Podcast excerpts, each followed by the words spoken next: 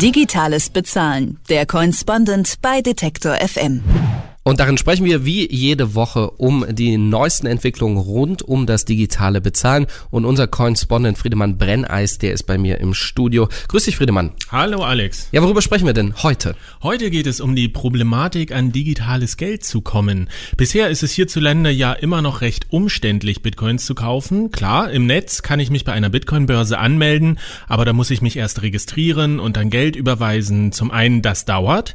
Außerdem sitzen die Börsen im Ausland. Manche haben nicht einmal ein Impressum. Das ist also immer auch ein Sicherheitsrisiko und eine deutsche Bitcoin-Börse gibt es bisher nicht. Und wir gehen deshalb heute der Frage nach, warum es eigentlich so kompliziert ist, hier in Deutschland an Bitcoins zu kommen. Das klingt ja dann auch so, als wäre es in anderen Ländern einfacher als in Deutschland. Das ist auf jeden Fall so. In Österreich beispielsweise hat gerade erst ein Unternehmen eine Art Rahmenvertrag mit den Trafiken abgeschlossen. Trafiken, das sind diese Universalkioske, an denen man in Österreich Zeitschriften, Zigaretten und Postkarten bekommt. Und neuerdings eben auch Bitcoins. Das funktioniert dann beispielsweise wie eine Aufladekarte fürs Handy. Man zahlt in Euro, bekommt einen Ausdruck und kann diesen dann online gegen Bitcoin einlösen. Und das eben nun nahezu flächendeckend an mehr als 600 Trafiken in ganz Österreich. In Deutschland hingegen muss man immer noch auf ein spezielles Bitcoin-Treffen gehen, um vor Ort zu kaufen oder man kennt jemanden, der jemanden kennt, der einem was verkauft oder man kauft eben umständlich online. Dann, ja, eine der wichtigen W-Fragen, warum ist das so? Das hat vor allem mit der schwierigen rechtlichen Situation von Bitcoin hier in Deutschland zu tun. Äh, ich meine, Bitcoin ist nicht verboten hierzulande. Der Gesetzgeber zeigt sogar recht wenig Ambitionen, sich überhaupt zum Thema Bitcoin zu äußern. Im Bundestag beispielsweise gibt es eigentlich nur einen einzigen Abgeordneten, Jens Zimmermann von der SPD, der sich ernsthaft mit dem Thema Bitcoin beschäftigt. Aber wir haben ja bereits bestehende Gesetze und Regeln, Strafrecht zum Beispiel, Aufsichtsrecht, Steuerrecht und so weiter. Und wenn nun so etwas wie Bitcoin kommt, so eine Innovation, dann muss man natürlich schauen, wie passt das überhaupt in das Raster der bestehenden Gesetze und Regularien. Und das passt eben nämlich vielfach überhaupt nicht. Aus rechtlicher Sicht ist Bitcoin nämlich extrem schwer zu definieren. Du sprichst ja hier in der Serie immer von digitalem Geld. Wäre das nicht eine Kategorie, die funktionieren würde? Ja, in der Praxis und dem alltäglichen Gebrauch ist digitales Geld tatsächlich ein Begriff, der Bitcoin ganz gut beschreibt. Aber aus rechtlicher Sicht existiert kein digitales Geld. Das Gesetz kennt einfach kein digitales Geld. Geld, der Begriff ist ohnehin ein schwer zu definierender Begriff. Da gibt es mehrere Varianten. Juristisch gesehen gibt es Bargeld. Das ist Bitcoin nicht, weil Bargeld existiert materiell und Bitcoin existiert nicht materiell. Es gibt Buchgeld, das sind übertragbare Forderungen gegenüber einer Bank, kompliziert. Aber Bitcoin hat eben mit Banken auch nichts zu tun und es gibt juristisch sogar eine Definition für E-Geld, also elektronisches Geld. Aber auch diese Definition passt letztlich nicht auf Bitcoin. Im streng juristischen Sinne kann Bitcoin daher quasi kein Geld sein, auch wenn wir es in der Praxis wie Geld benutzen. Das heißt ja auch, es gibt noch gar keine rechtliche Einordnung für Bitcoin und wer quasi Bitcoin benutzt, befindet sich dann sozusagen in einer rechtlichen Grauzone? Nein, es gibt schon eine juristische Definition und zwar von der BaFin, der Bundesanstalt für Finanzdienstleistungsaufsicht. Neben der Definition Geld gibt es nämlich noch andere formale Wertkategorien, zum Beispiel die der Rechnungseinheit.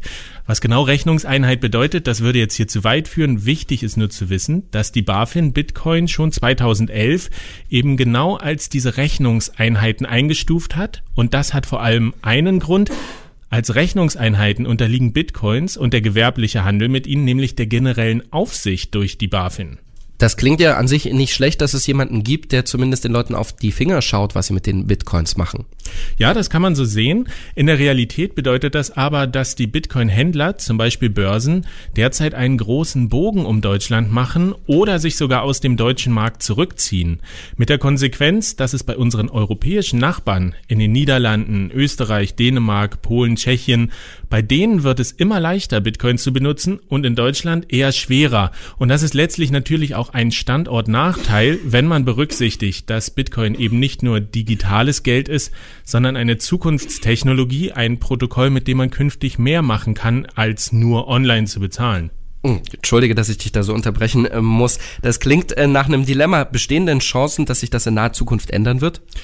Schwere Frage, allzu optimistisch wäre ich da jedoch nicht. Wir haben die rechtliche Situation ja gerade einmal angerissen, indem wir über das Aufsichtsrecht auf Bundesebene gesprochen haben. Tatsächlich ist alles noch viel komplexer. Es gibt ja noch verschiedene Regelungen auf EU-Ebene. Da gibt es zum Beispiel das Steuerrecht.